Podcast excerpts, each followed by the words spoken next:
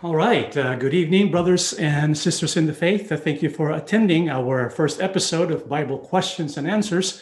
But maybe I shouldn't call it the first episode of Bible Question and Answers, because we have been doing uh, this, these types of lessons in the past. However, we shall devote Tuesdays at eight o'clock p.m. Pacific Standard Time to address the questions that you pose for us. And we're quite excited because of the outpouring of questions coming from our viewers.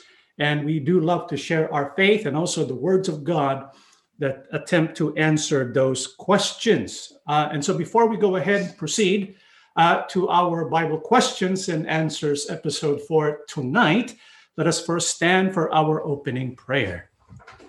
Heavenly Father, yes, Yahuwah Abba, our God, amen. We are truly thankful to you, yes, because of the life and strength that you have bestowed upon all of us. Amen. Thank you for blessing our dedication worship service, yes, by moving us with the power of your Spirit, yes, to devote and commit ourselves to you completely. Amen. We ask you, loving Abba, to be with us tonight, yes, as we study your holy words and commandments. Amen. Yahushua, our King, our Lord and Mashiach, yes, oh Lord, may you guide us and be with us, yes, throughout our study this evening, that, yes, we may fully benefit from the teachings of our Abba. Amen. Father, please forgive all our sins. Yes. We ask everything in the name of our Lord and Savior, Yahushua HaMashiach. Amen. Amen.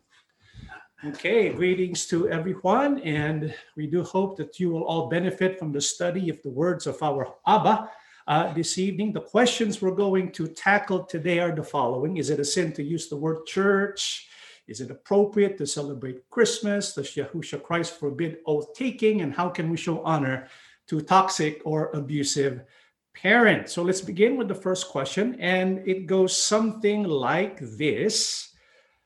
Let me see if I can show it. There you go. So, so good to find worshipers of the Messiah here in the Philippines that pronounce his name properly as Yahushua.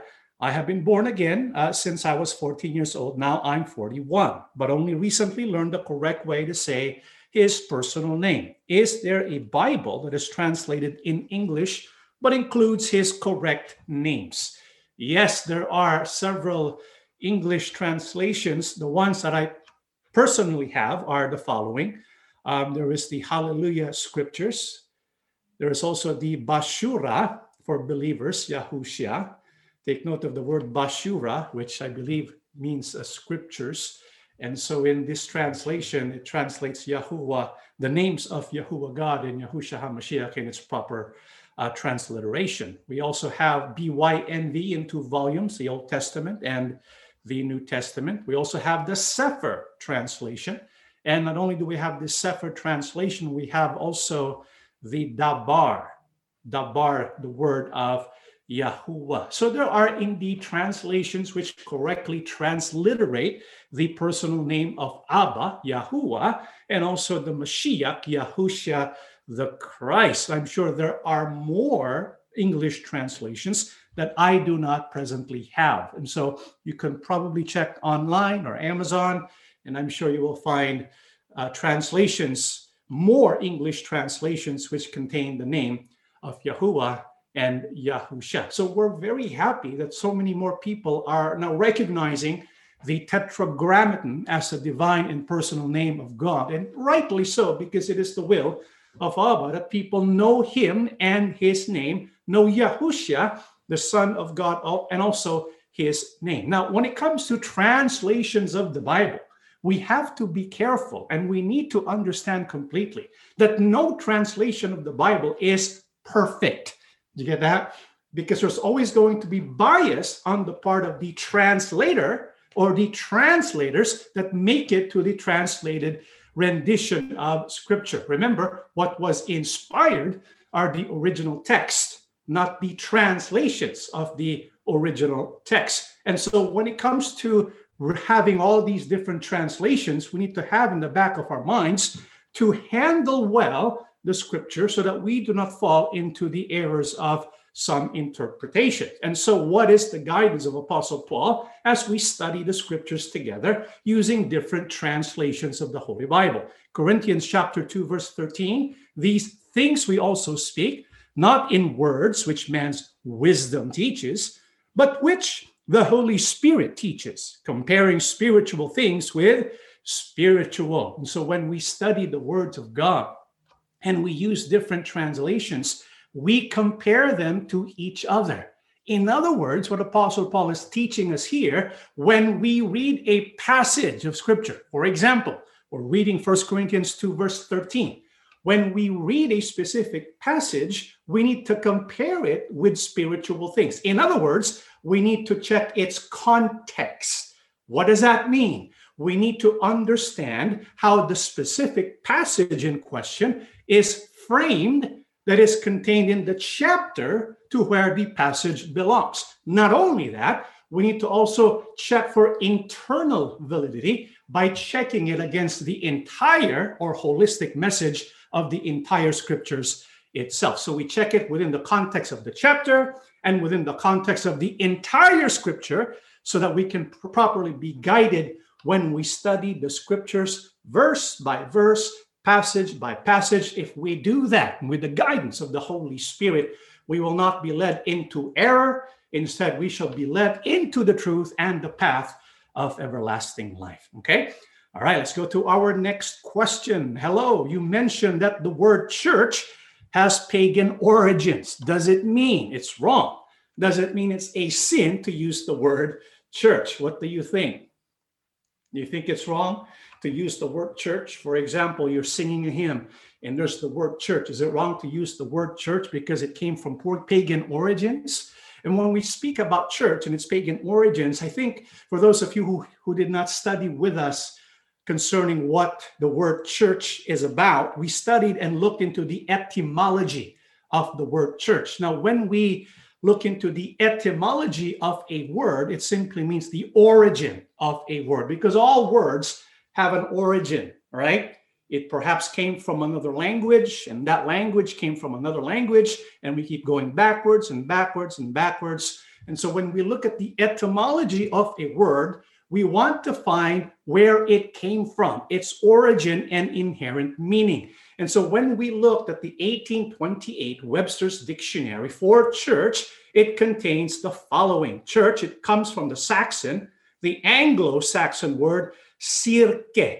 This was also mentioned in the online etymology dictionary, church, Old English Sirke or Sirke. And when we look at Cirque in the Britannica Encyclopedia, we find it is the daughter of Helios, the sun god. Hence, we kind of postulated the possible pagan origin of the word church. However, even if the word church has a pagan origin, okay, I'm saying if, we're not completely certain, but if the word church has a pagan origin, does it mean it's wrong to use the word church? Does it mean it's a sin to use the word church? It is not wrong. It's not sin to use the word church. You know why? Because even if it has pagan origins, we need to understand something about language. It changes, right? It's evolving. This is why the meaning of a word today is different from the meaning of the word several fifty, ten uh, year, decades ago. Right? It just changes. So what is important when it comes to the word church is what it means today. And so today, the word church has nothing to do with Cirque, does it? When we say church, do we have in mind Cirque, the daughter of the sun god Helios? No. Yes, it had maybe, maybe it had that origin, but today it doesn't mean that. Because if we're going to always be looking into the pagan origins of words, we won't have any words left to use because practically all words come from some kind of pagan source, right? For example, the days of the week, like Thursday. You know what the etymology of the word Thursday is? Fifth day of the week, Old English, a contraction. It literally means Thor's day. Isn't Thor a pagan son of God? Does it mean we cannot put Thursday in our daily planner? Are we going to erase that from our calendar? Probably not, because what we know today is the word Thursday is the fifth day of the week, the one that comes after Wednesday and before Friday, right? So when you have all these words that we're using now, in fact, even some of the practices that we have have pagan origins. For example, how many here got married? And in your marriage, you gave uh, rings. You gave rings to each other, husband and wife. How many here? You have a wedding ring? I think almost every one of us have wedding rings. Did you know that has a pagan origin too? Right? This is why we're not going to bog ourselves down with, you know, identifying pagan names and pagan origins. Having said that, why did we choose Ekklesia, or why did we choose uh, assembly instead of church when we registered as an assembly? Because in the Greek, what is the word that is used? Ekklesia. And the word ekklesia, the Greek word ekklesia, is precisely and more appropriately translated assembly, because the word assembly emphasizes the people, not the building. Today, what is the emphasis of the word church? In Webster's dictionary today, I'm not talking about eighteen hundreds, nineteen hundreds, but today, the word church, the first entry in its definition is a building. So the primary emphasis is on the building. This is why when people speak about church, they say, let's go to church, like a physical location. However, and the third entry is the one that we really want, a body or organization of religious believers. That is the assembly. This is why what we want to emphasize are the people and not the building. This is why the appropriate translation of ekklesia is not church, but assembly, hence assembly of Yahushua. Okay. However, please don't get us wrong.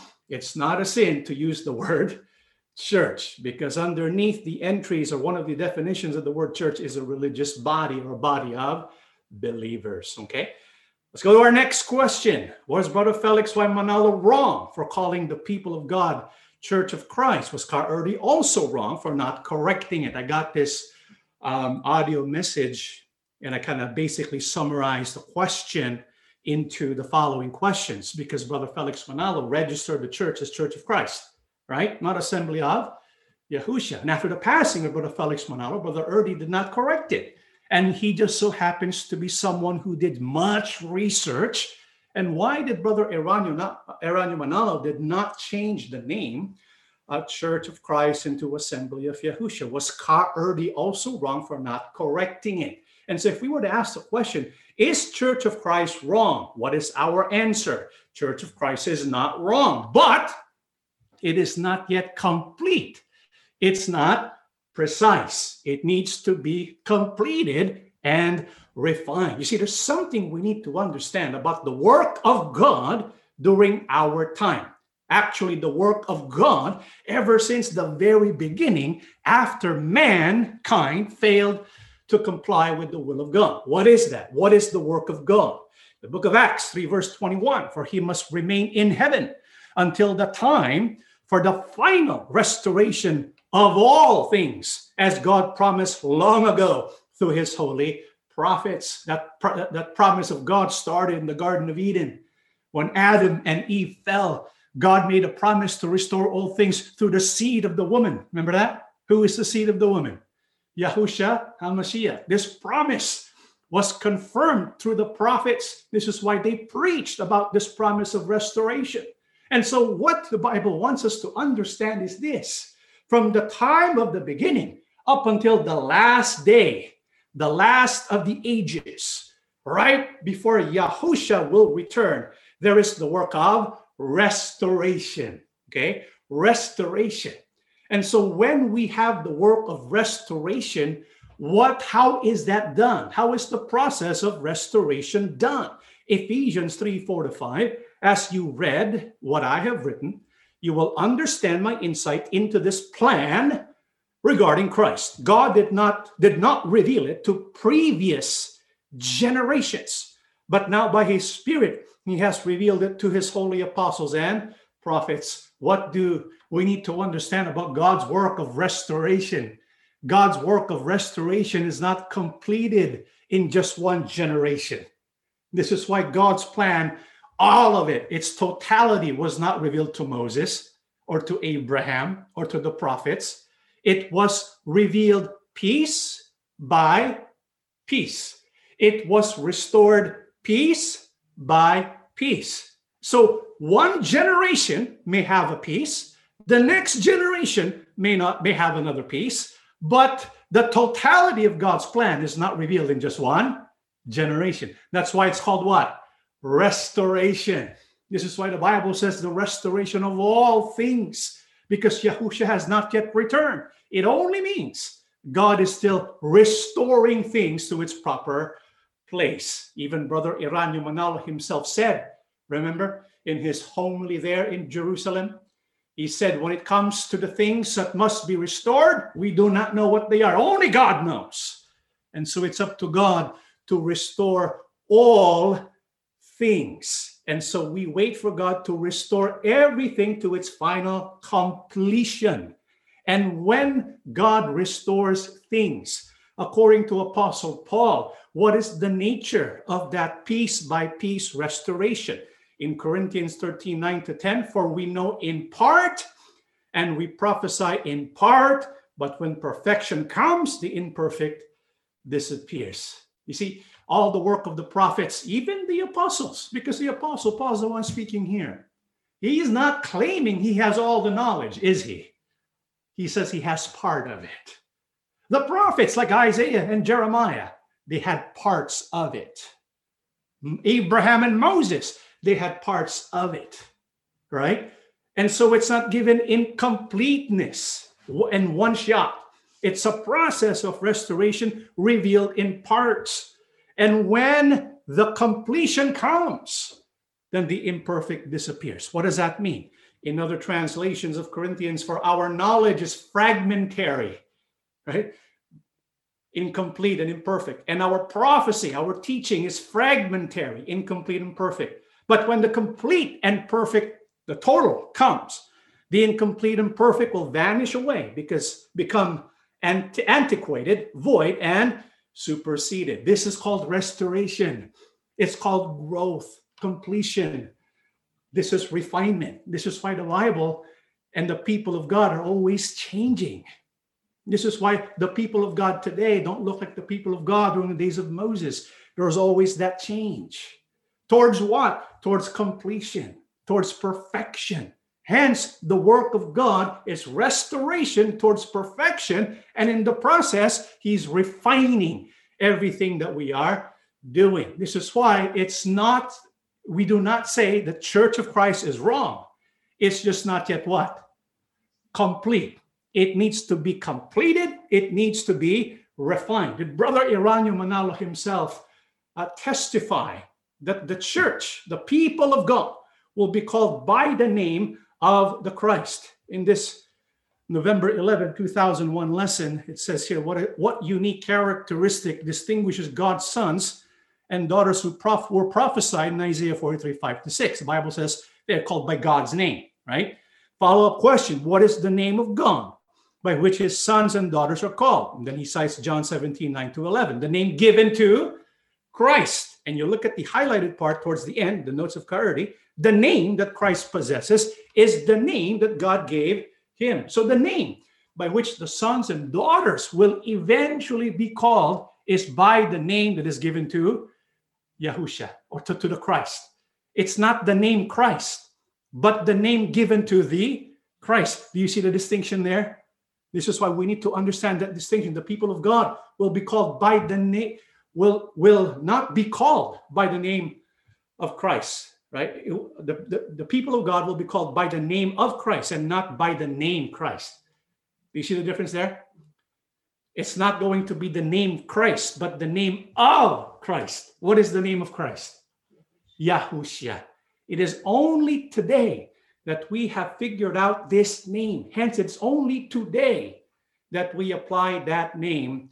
And when we registered as an assembly, it's not a correction of Church of Christ. It is a refinement of Church of Christ. Is this biblical? Yes, because according to the prophecy, the third group will go through testing and also refinement, right?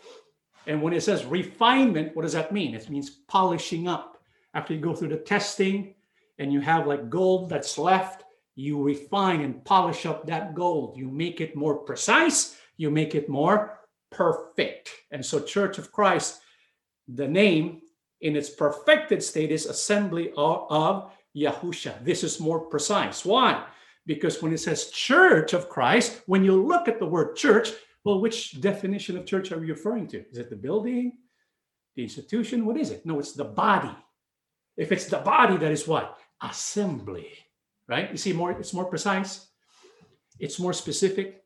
And when it says church of Christ, which is the Christ referred to there, the true Christ, the one that was given a name by which we are to be identified, and that is the name of Yahushua. Hence, Church of Christ is not wrong. It's correct, but it's not complete. It's not refined. What is the refined and perfected name? Assembly of Yahushua. Okay? All right, let's go to the next question. Is it appropriate for us to celebrate Christmas? Wow. How many here are in a Christmas mood? Brother Maddie, are you in a Christmas mood? Kind of. Yeah, you hear you hear Christmas songs. How many here enjoy listening to Christmas songs? Enjoy listening to Christmas songs? I think a lot of us, I mean, if we're going to admit it, if we're going to speak the truth, we like Christmas songs, right? Is it wrong to listen to Christmas songs? Is it wrong to watch a Christmas movie? How many here like to watch Charlie Brown's Christmas? Nobody here? Kind of grew up watching Charlie Brown and the Christmas special, right? We kind of watch these cartoons. Is it wrong to celebrate Christmas? Well, before we answer that, we need to first understand, what is Christmas anyways, right? What does Christmas mean to you? What does it mean to all of you, Christmas? Well, according to the new Schaff Herzog Encyclopedia of Religious Knowledge, what is the meaning of Christmas? Before we get there, let's go to this one first. Yes. Religion, doctrine, and practice for use in Catholic schools. The word Christmas is composed of Christ and Mass. And the feast is so called because on the day of the Mass, commemorating Christ's nativity is celebrated. The celebration is held on December twenty-fifth. Now we know what Christmas is. It is a day when there's a Mass, right? Why do they have Mass? It's a special kind of Mass to commemorate the nativity, which is the birth of Yahushua the Christ. And so it's a celebration of the birthday of Yahushua HaMashiach. Now, when do they typically celebrate Christmas? December twenty-fifth. Now, where did that date come from, December twenty-fifth? Here in the New Schaff, I'm not even sure if I'm pronouncing this correctly, the New Schaff Herzog Encyclopedia of Religious Knowledge, Volume three, page forty-seven, an Armenian writer of the eleventh century states that the Christmas festival invented in Rome by a heretic, Artemon, was first celebrated in Constantinople in three seventy-three. So who invented the Christmas festivities or festival? It was invented in Rome by a heretic named Artemon. When was it invented? In three seventy-three in Constantinople. And so it was not in the Bible. The Christmas festival as we know it today does not derive from the Bible. It was invented by Rome, by a heretic named Artemon. Well, where did the December twenty-fifth date come from? Handbook of Christian Feasts and Customs. The choice of December twenty-fifth was influenced by the fact that the Romans from the time of Emperor Aurelian two seventy-five had celebrated the feast of the sun god, Sol Invictus, the unconquered sun, on that day. December twenty-fifth was called the birthday of the sun, and great pagan religious celebrations of the Mithras cult were held all through the empire. Let's not underestimate the influence of the pagans in shaping Christianity when it was adopted by the Roman Empire. Remember Emperor Constantine? Because prior to Constantine, during the first century, what did the Roman Empire do against Christians? They hunted them down. They persecuted them and killed them, right? For sport, for the fun of it. They would torch them up, lit them up, light them up until they, they're trying to confess, trying to get them to be loyal to the Roman Empire and discredit Yahusha, but they would not do that because of their love for Yahusha and their loyalty to our king. And so they would be killed, thrown to wild beasts, They were persecuted for such a long time until Constantine came. And when Constantine came, he passed the Edict of Toleration. What does that mean? It made the practice of Christian religion legal. Not only that, it became the official religion of the Roman Empire. However, in his desire to have and set up a powerful Roman Empire, he wanted to unite everything and mix everything together. And so he combined the ideas of pagan religion with the tenets of the Christian faith. So he mixed it all up together. And so Christianity, mixed up with pagan ideas and beliefs, developed into a hybrid type religion, which eventually became Catholicism, right? This is why a lot of the Christmas celebrations today was that were actually developed and can be traced to the Roman Catholic Church, including December twenty-fifth. Where did that come from? It was to combine the birthday of the sun God with the birthday of the son of God. So they said, okay, he's the son of God. We should give him a birthday. Let's make it December twenty-fifth because the sun God happens to celebrate his birthday on December twenty-fifth. And so they made Yahushua have the birth date of December twenty-fifth. However, is that biblical? According to scholars who study the Bible, when is the actual the actual date of birth of Yahushua? Doctor William Smith's Dictionary of the Bible, the date of the birth of Jesus, and the month and, and the month and the day have each been the subject of much debate without any definite settlement. The various opinions have suggested nearly every month in the year. Uh, Chindorf and Weisler say that Jesus could hardly have been born before the first of January, seven fifty, and suggest February was the latest date probable. Gresswell says that April fifth or sixth must be the day of his birth. Doctor Robinson supposes it could not have been later than the autumn, seven forty-nine. Lardner fixes the time about the middle of August. I'm in favor of that one. Or the middle of November. Clement of Alexandria says some, some place the day on April twentieth and others May twentieth. The twenty-fifth of December as the day dates from the traditions of the fourth century. So all these scholars have their own different ideas as far as when the actual date of birth of Yahushua is. It's not in the Bible. I wish it was, right? I wish we can go to the Bible and look at, okay, when was Yahushua born? Ah, August twenty-first. Oh no, we don't have that. Right? So we can only speculate. Because of all these different speculations, no one can come up with a final definitive date. They just went back to the tradition. What was that? December twenty-fifth. And so it is even today. December twenty-fifth is assigned as the birthday of Yahushua the Christ. However, even though we do not know the exact date of birth, is it wrong? Is it wrong to celebrate the birthday of Yahushua? What do you think? Would it be wrong?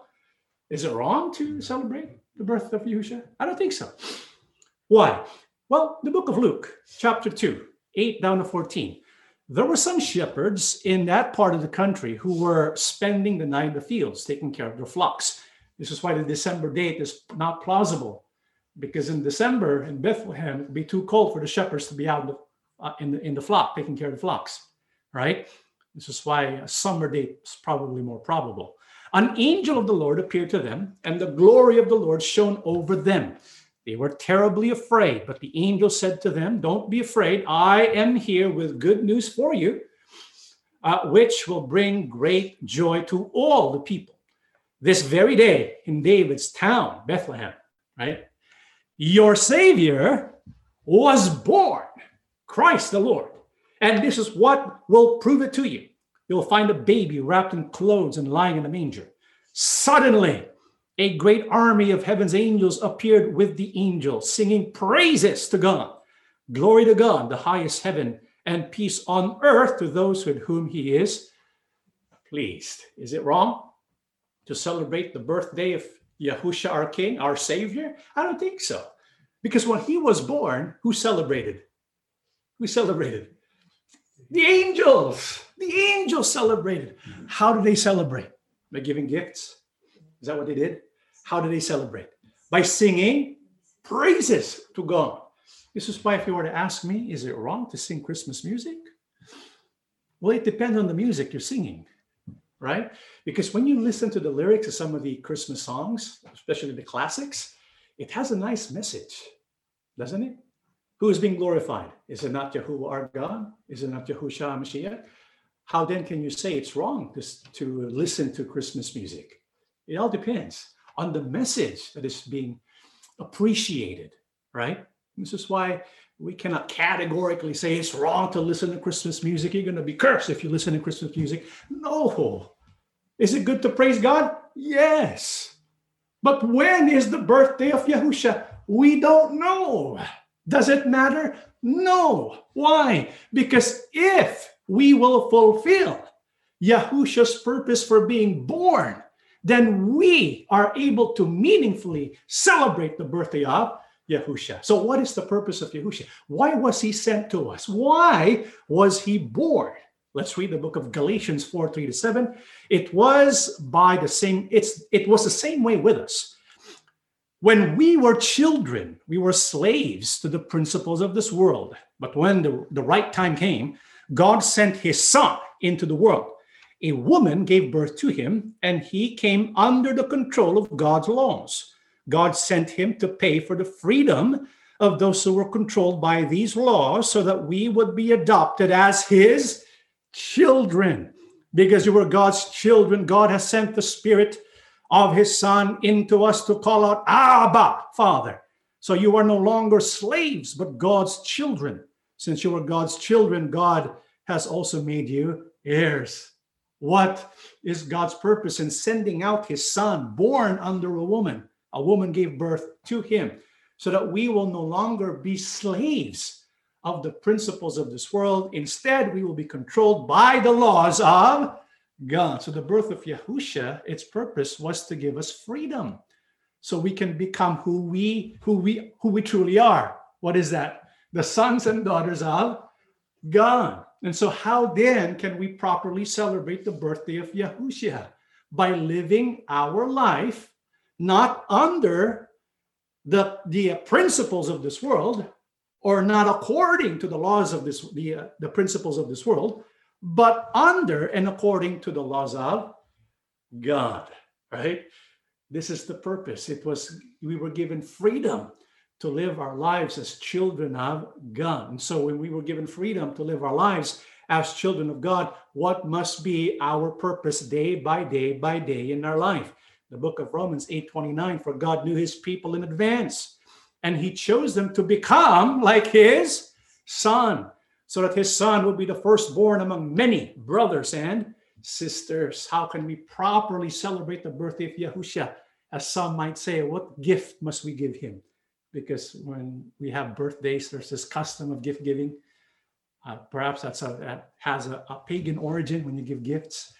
But uh, when it comes to Yahusha, I think it's so important. His birth is so important. It should not be limited to just one day. What do you think? It should be celebrated every day. This is why the proper way to celebrate the birth of Yahusha is for us every day to become more and more like who?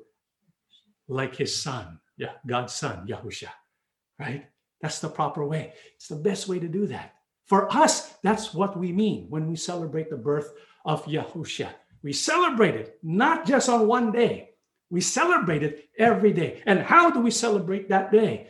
By living our life in a way that we become mature sons and daughters of God. We become more and more like Yahushua HaMashiach himself in the way we speak, in the way we think, in the way we act. If we're able to do that, then we will benefit from the birth and the death of Yahushua HaMashiach. Does it mean, because this is what we believe about the birthday of Yahusha, does it mean if we will be given a gift, for example, during the holiday season, you're going to get a gift. Does it mean it's wrong to give a gift back? Now, is that wrong to give a gift back? If you're invited to a party and it's a Christmas party, is it wrong to participate in that party? Well, it depends. This is what Apostle Paul said. The book of Corinthians nine, nineteen and twenty-two. Even though I am a free man with no master, I become a slave to all people to bring many to Christ. We belong to Yahushua, right? How? Because we were baptized. We're now subject to the authority of Yahushua. We belong to him. However, we must not be content that we belong to Yahushua. What must be our objective in life as well? We have to bring people to Yahushua, right? We have to do evangelistic work. We have to share our faith. Verse twenty, when I was with the Jews, I lived like a Jew to bring the Jews to Christ. When I was with those who followed the Jewish law, I too lived under the law. Even though I am not subject to the law, I did this so I could bring Christ to those who are under the law. When I'm with the Gentiles who do not follow the Jewish law, I too live apart from that law so I can bring them to Christ. But I do not ignore the law of God. I obey the law of Christ. When I am with those who are weak, I share their weakness, for I want to bring the weak to Christ. Yes, I try to find common ground with everyone, doing everything I can to save some. And so what should be our objective as we live our life here on earth, awaiting the return of our Mashiach? We should try to bring many to who? Yahushua. How do we do that? Find common ground. Apostle Paul's message here is, do not build walls. Build what? Bridges. You get that? Do not build walls. Build bridges. Let's say you were given a gift. You're going to say, well, I'm not going to give a gift back to you because, you know, I don't celebrate Christmas. Wait a minute. Apostle Paul said, when I'm with the Gentiles, when I'm with the Jewish people, I look at their customs, right? And if their customs are not against the law of God, the law of Christ, what does he do? He lives like a Jew. He lives like a Gentile. Why? So he can win them over. This is why if someone invites you to a Christmas party, should I go? It depends on what they're doing in that party. Are they having mass? Then you shouldn't go. Are they having religious festivities? Then maybe you shouldn't go. But if it's just an ordinary get-together, fellowship amongst friends during the holidays, why not? It's your opportunity to build a bridge, to bring people to who? To Yahushua. Remember, we have to build bridges, not walls. We find common ground. And so if that common ground does not violate the laws of God and the laws of Christ, let us do our best to reach out to the people we love so that we can bring them also to the Christ. Okay? All right, let's go to our next question here. Okay, uh, someone commented, I just saw your oath-taking on YouTube, and I want to ask you about this verse, Matthew five, thirty-three, thirty-seven, especially Matthew five, thirty-four. What is your opinion about uh, the verses? Well, thank you, Paul. And there's the verse that was cited. And let's go ahead and take a look at Matthew five, thirty-three, thirty-seven. The one speaking here is Yahushua. Again, you have heard that it was said to the people long ago, do not break your oath, but keep the oaths you have made to the Lord. But I tell you, do not swear at all, either by heaven, for it is God's throne, or by the earth, for it is his footstool, or by Jerusalem, for it is the city of the great king. And do not swear by your head, for you cannot make even one hair white or black. Simply let your yes be yes and your no, no. Anything beyond this comes from the evil one. That's the Yahushua statement. And so there are those who might be thinking, you shouldn't be taking oaths because Yahushua says we should not have oath-taking. Well, is that what Yahushua is talking about here? When you look at the passage in verse thirty-four, Yahushua says, but I tell you, do not swear at all. When Yahushua said, do not swear at all, what is he forbidding? What is he prohibiting? If you look at the passage after he says, do not swear at all, colon, right? What happens? What does it say after that? You notice he said, do not swear at all, either by heaven, number one, or by the earth, number two, or by Jerusalem, number three, and do not swear by your head, number four. What do you notice is not being invoked in that oath? What is not being invoked in that oath? What is missing? the name of God, right? And so Yahushua is talking about a specific kind of oath, an oath that does not invoke the name of God, but invokes what is created by God. Like what? The heavens, the earth, Jerusalem, your head.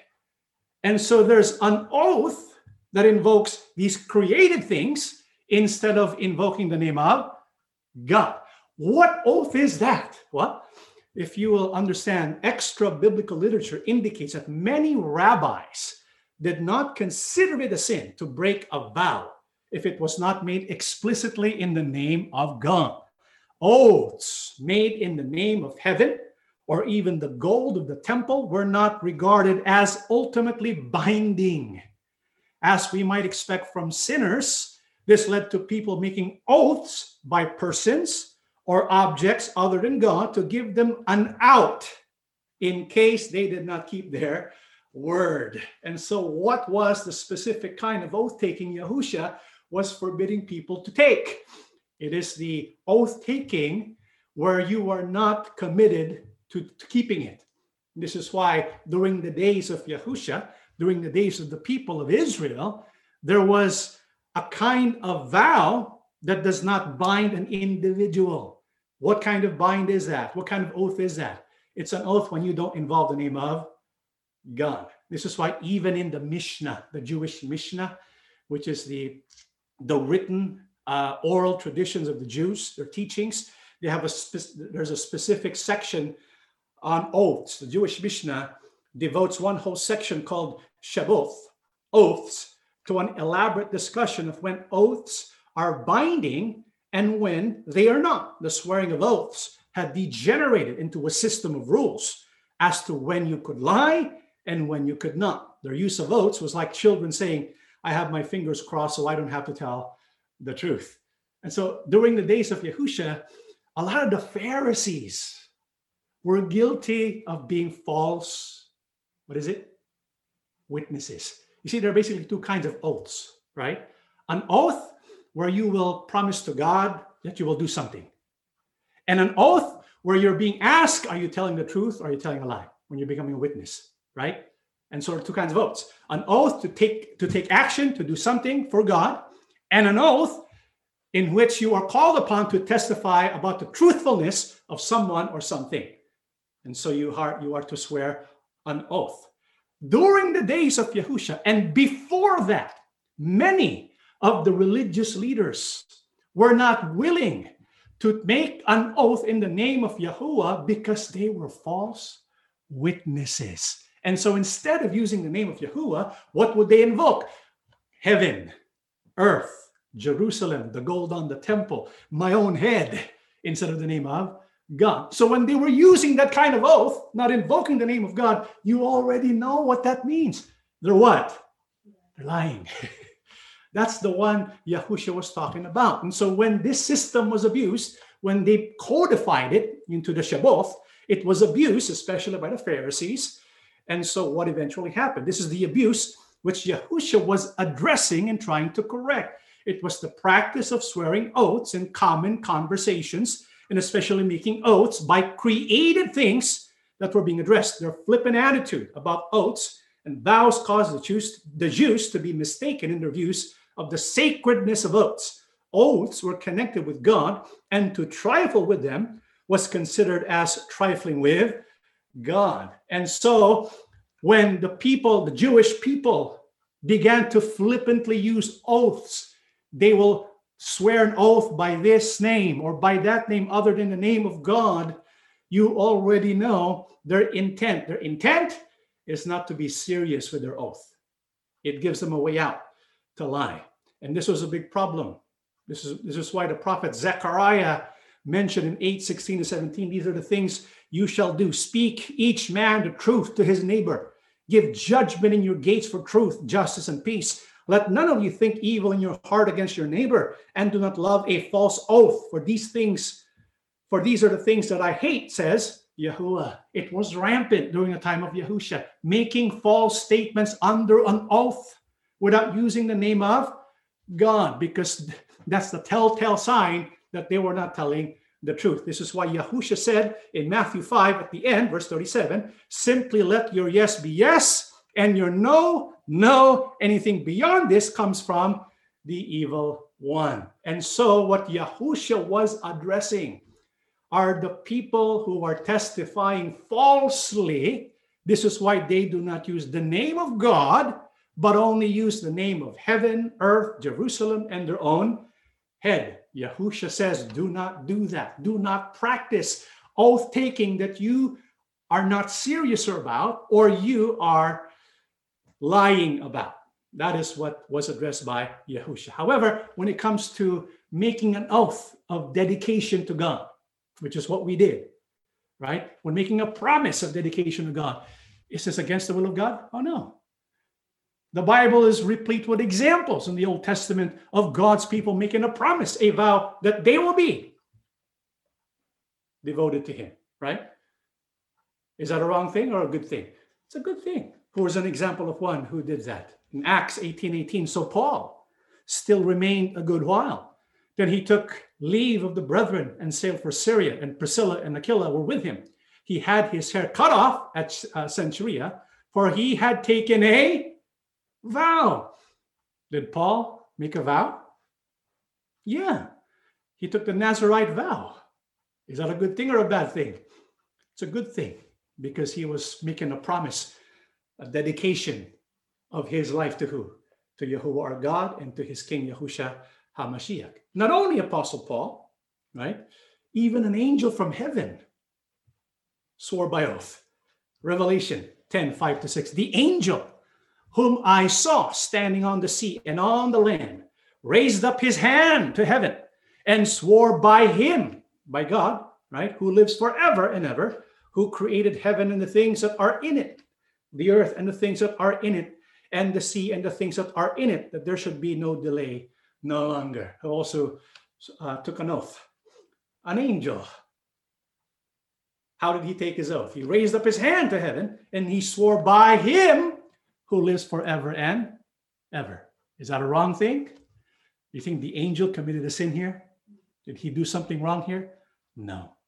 When we took our oath last Saturday, we were making a promise to Yahuwah God, to Yahushua Christ, that we will love him and worship him, that we will love Yahushua and worship him, that we will proclaim the name of God, that we will love our, our fellow brethren and even those who are our enemies. That's the oath we made. Is that a good oath? Yeah. In fact, when Yahushua was here, he was basically asking his disciples to make an oath. How so?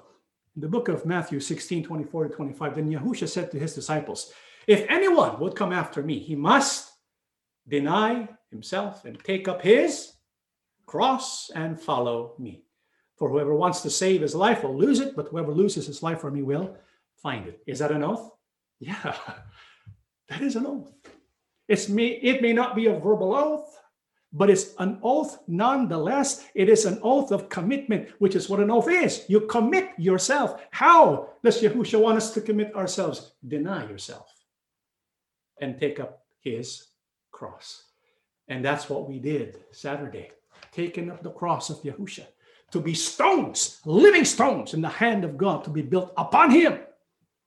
This is why when we took that oath, it was for the glory of God, the glory of his son, Yahushua HaMashiach. Okay? Okay, let's go to our final question for today. Hi there, I just had a question I hope would be answered. How do you deal with toxic parents, covert narcissistic parents? Uh, how do you how do you know if it's covert narcissistic parents?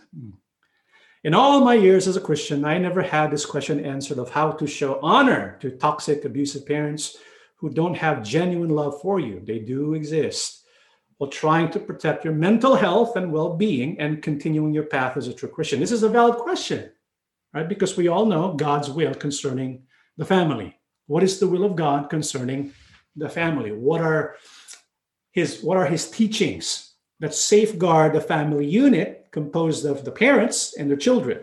What is God's will as taught by the Apostle Paul? in Ephesians six, one to four, it says, children, obey your parents because you belong to the Lord, for this is the right thing to do.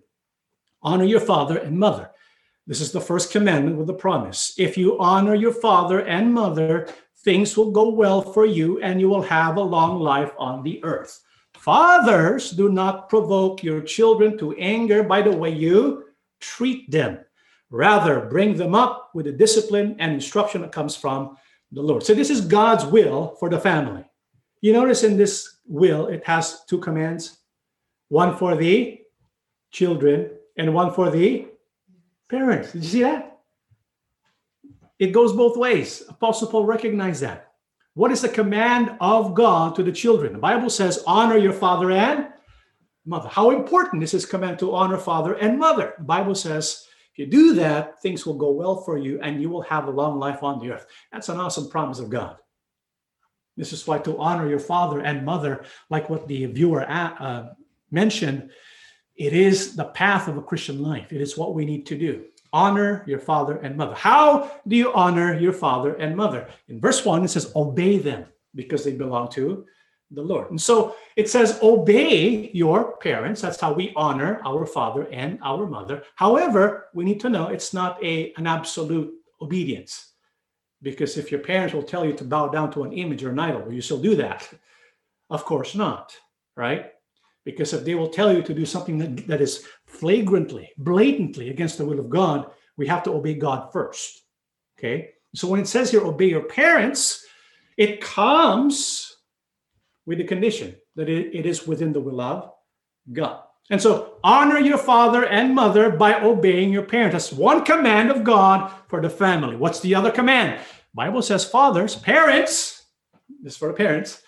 And I was kind of hoping the one who hoping that uh, the one who gave this uh, question have parents who are in the Lord, right? That way they can also receive this admonition, because this is for them.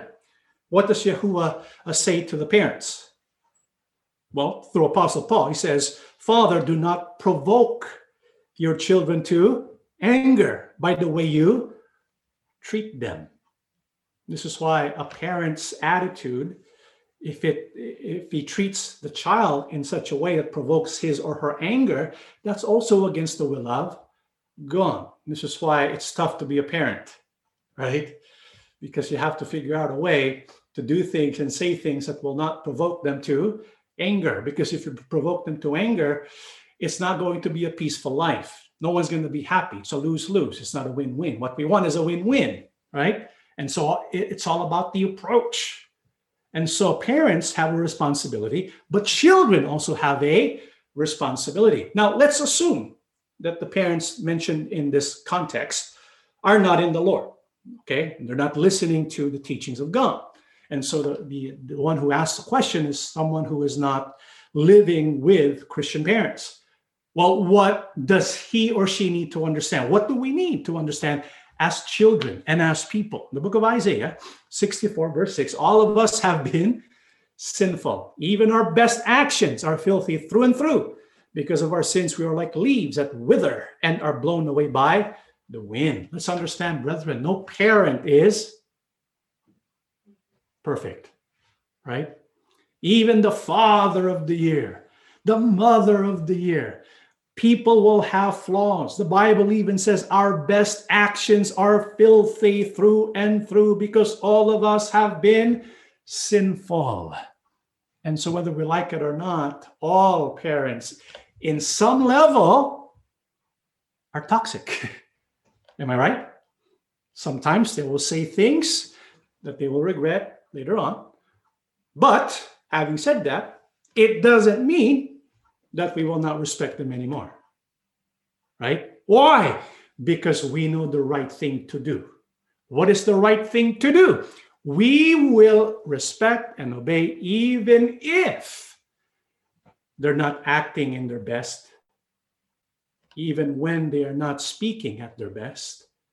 We still recognize the validity of God's command, which is to obey your parents. Okay, well, the, the, the person asks about your mental health. If you're going to be stuck with toxic parents And when I when I hear of toxic parents, I think maybe they're yelling all the time. Yeah, they're yelling all the time, maybe saying bad words. They're provoking you, treating you in such a way, and you feel suffocated, right? And so the Bible says, respect them nonetheless. However, it doesn't mean there's nothing you can do about it. There's something you can do about it. What is that? The book of James, chapter one, nineteen and twenty-one. This is what it says. Understand this, my dear brothers and sisters. You must all be quick to listen, slow to speak, and slow to get angry. Human anger does not produce the righteousness of God, the righteousness God desires. So get rid of all the filth and evil in your lives, and humbly accept the word God has planted in your hearts, for it has the power to save your souls. And so if we have people, not necessarily just parents, but if we have people that we are dealing with, we are living with, maybe it's a spouse, maybe it's a child, maybe it's a parent, and the interaction between these two parties is not really beautiful, we can even call it toxic. Where is the toxicity coming from? Usually toxic toxicity comes from anger.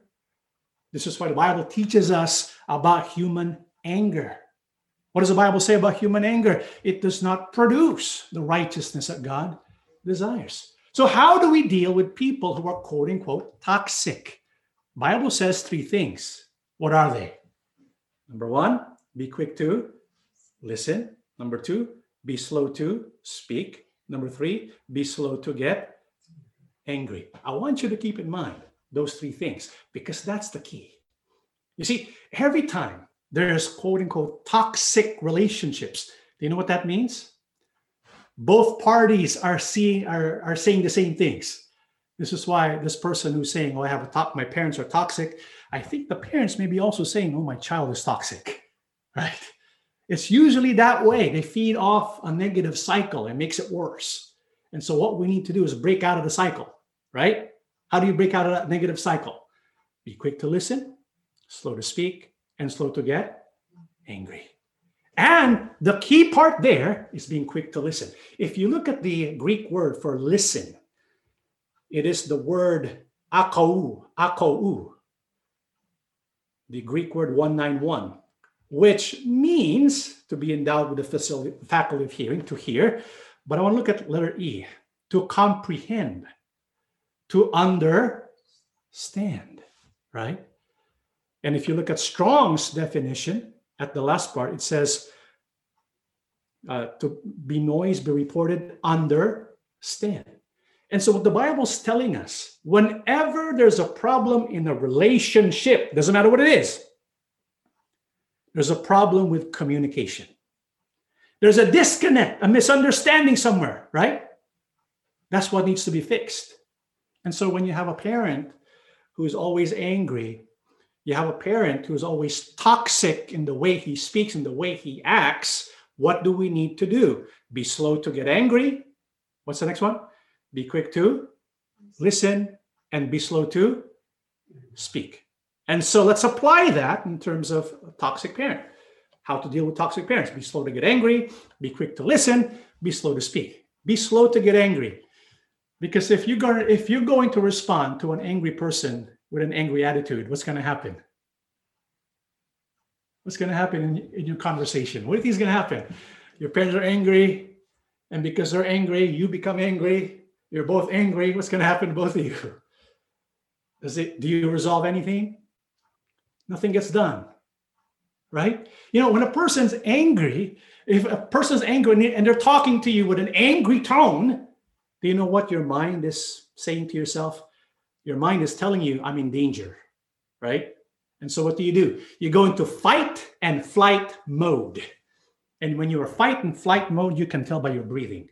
Your breathing is shallow and fast, rapid. Your breathing. And so what do you do? You need to slow down. That's why the Bible says slow to get angry. Slow yourself down. How do you do that? Deepen and slow down your breathing. That's the first thing. Because if you will not deepen and slow down your breathing, you're going to add fuel to the anger that's already there, right? And nothing's going to be resolved. Because if two angry humans are arguing about something, they're not going to resolve the situation. The first thing that needs to happen is one party needs to just chill, right? They need to relax, deepen, and slow down your breathing. Because when you deepen and slow down your breathing, you take yourself out of fight and flight, which means blood flows to your brain and you can think better.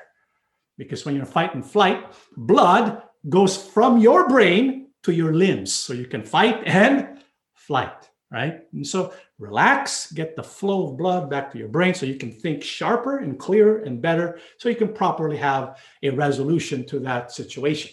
Afterwards, be quick to listen. What does that mean? We need to understand. And that's the thing. We're not just listening with our ears. We're listening with our eyes and with our heart. We're trying to understand. Like what? Observe what is happening in a situation. Identify your own feelings and needs. Maybe your parent will say to you, "You're always going out. I don't want you to go out anymore." And they're yelling at you, right? How many here have had that conversation before? And so when your parents say that to you, you ask yourself, okay, what are my feelings? Well, I feel hurt because... Why? Maybe because the need, my need, a certain need is not being met, which is my parents don't trust me. You know? And so every time we have a feeling, there's a need associated with that feeling. You need to identify what that is. You need to listen to yourself and identify your own feelings and identify your own needs. That way you can tell your parent, you know, "Dad, Mom, when you yell at me like that, I feel like you're treating me as a child, and that my desire, my need for you trusting me is not being met." Doesn't that like kind of diffuse the anger a little bit? And then maybe you can ask your dad, your, your mom, you know, "Why are you being so angry? Is it because every time I go out, your need for me to spend more time with you is not being provided?" By asking that question, what happens? You diffuse the situation, right? All of a sudden, the need, because every time there is a, a, a toxic relationship, every time there is friction, there is anger, it's because there's always a need that's not being met. Identify that need by learning how to listen, right? And the Bible says, "Be slow to speak." You know, calmly assure them, you know, just because I go out doesn't uh, doesn't mean I'm not going to support you. I'll be here on this day, on this day. There's negotiation, right? Calmly state your request. "I request this from you." You know, uh, instead of being angry, let's talk about it in a peaceful and calm way, right? And so when we apply this, we provide an opportunity to communicate compassionately.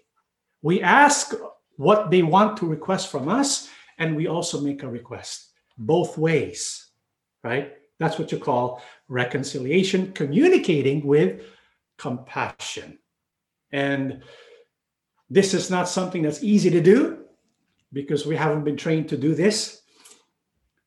What we're trained to do is if somebody's angry with you, what do you do? You shout back. That's what we're trained to do. That's what we've learned. Nobody taught us a different way, but the Bible now is teaching us a different way.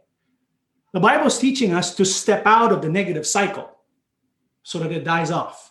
How so? Be slow to get angry, be quick to listen, be slow to speak. When you do that, the negative spiral disappears and you're able to communicate compassionately. But what if, even after all this, it doesn't work? Your parents are still the same. They don't change. What are we going to do? Does that mean we're going to disrespect our parents? No. This is what the Bible says in the book of First Peter. Chapter two, nineteen to twenty. "For God is pleased with you when you do what you know is right and patiently endure unfair treatment." Of course, you get no credit for being patient if you are beaten down for doing wrong, or for beaten if you are beaten for doing wrong. But if you suffer for doing good and endure it patiently, God is pleased with you. Sometimes we just have to understand our parents come from a different culture, a different time period, and we come from a different culture, different time period. And so in this situation, when there's no communication being facilitated and there's only angry statements as a back and forth, as a child, I think we owe it to our parents to understand them. And at the same time, understanding that God knows what's going on. You notice what Apostle Peter says? God is pleased with you. He is pleased with you when you do what is right and you patiently endure unfair treatment. Maybe what your parents are doing is unfair. Maybe what they're saying is unfair.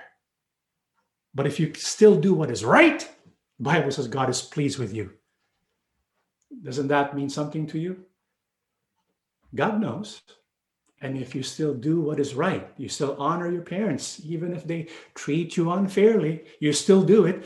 God is pleased with you. I know the, whoever this person was who sent this, I know this is like a, uh, a general answer, right? And it's the most we can do in this platform, which is why uh, I would suggest to this person who wrote in that he would apply or he would seek biblical coaching from us. This is why in the Assembly of Yahusha, we have what is called Project Isaac. Yeah, you heard of Project Isaac before? What is Project Isaac?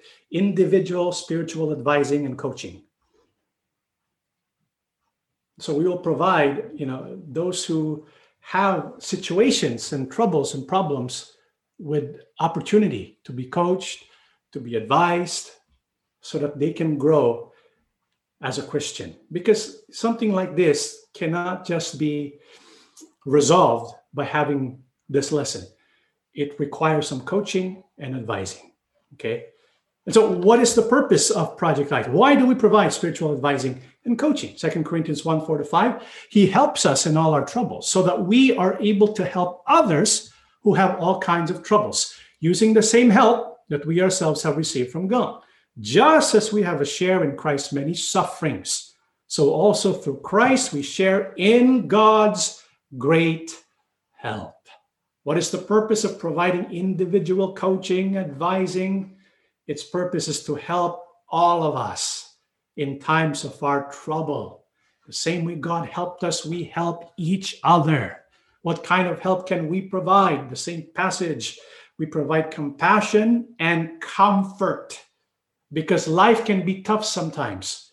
We experience grief, anxiety, worries. We experience many things in life that we cannot possibly overcome on our own. And so with the help of the brotherhood, we helped each other out with individual coaching and advising, and in the process, receive the comfort, the encouragement that comes from God. However, what is our main purpose and objective? In Colossians one, verse twenty-eight, we proclaim him, admonishing and teaching everyone with all wisdom, so that we may present everyone perfect in Christ. What is our purpose in providing this kind of service?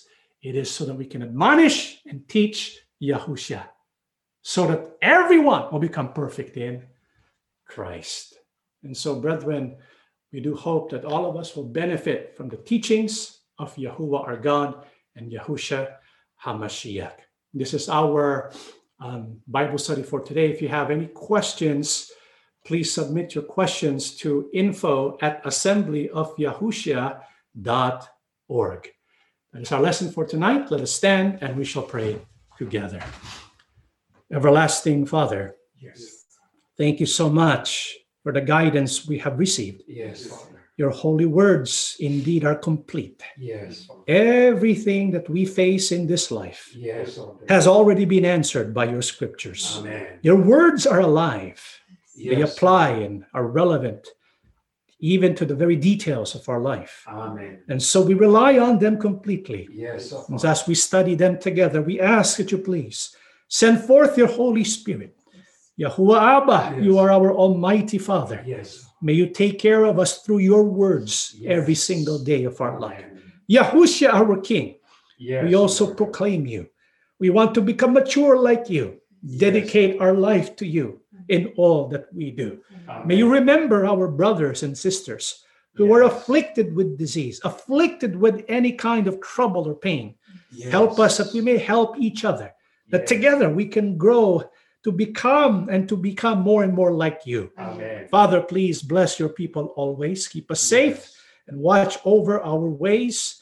Help us every day yes. that we prepare for our salvation. Amen. We ask everything, Father, in the name of our Lord and Savior, Yahushua the Christ. Amen. Amen.